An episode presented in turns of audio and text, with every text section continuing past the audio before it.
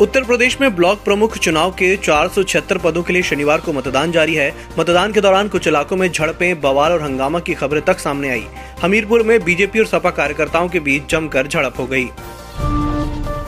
उत्तर प्रदेश से लेकर बिहार तक गंगा नदी के पानी में कोरोना नहीं है। गंगा के तेरह घाटों से लिए गए सभी सड़सठ सैंपलों में आरटीपीसीआर रिपोर्ट नेगेटिव आई है। हालाँकि गंगा जल में हानिकारक बैक्टीरिया मिले हैं, पानी में ऑक्सीजन की भी कमी मिली है। राहत की बात यह है कि इसका जली जीवों पर कोई प्रतिकूल असर नहीं पड़ेगा।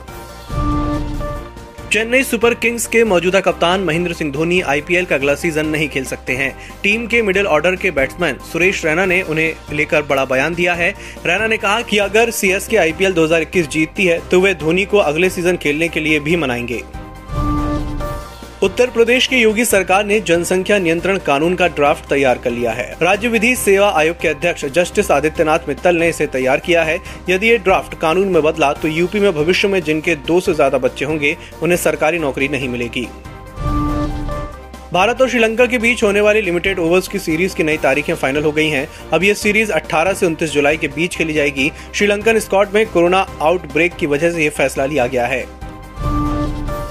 और तीन हफ़्ते से सुस्त पड़ा मानसून शनिवार से फिर सक्रिय हो सकता है। अगले तीन दिन में ये देश के 20 प्रतिशत भाग पर छा सकता है।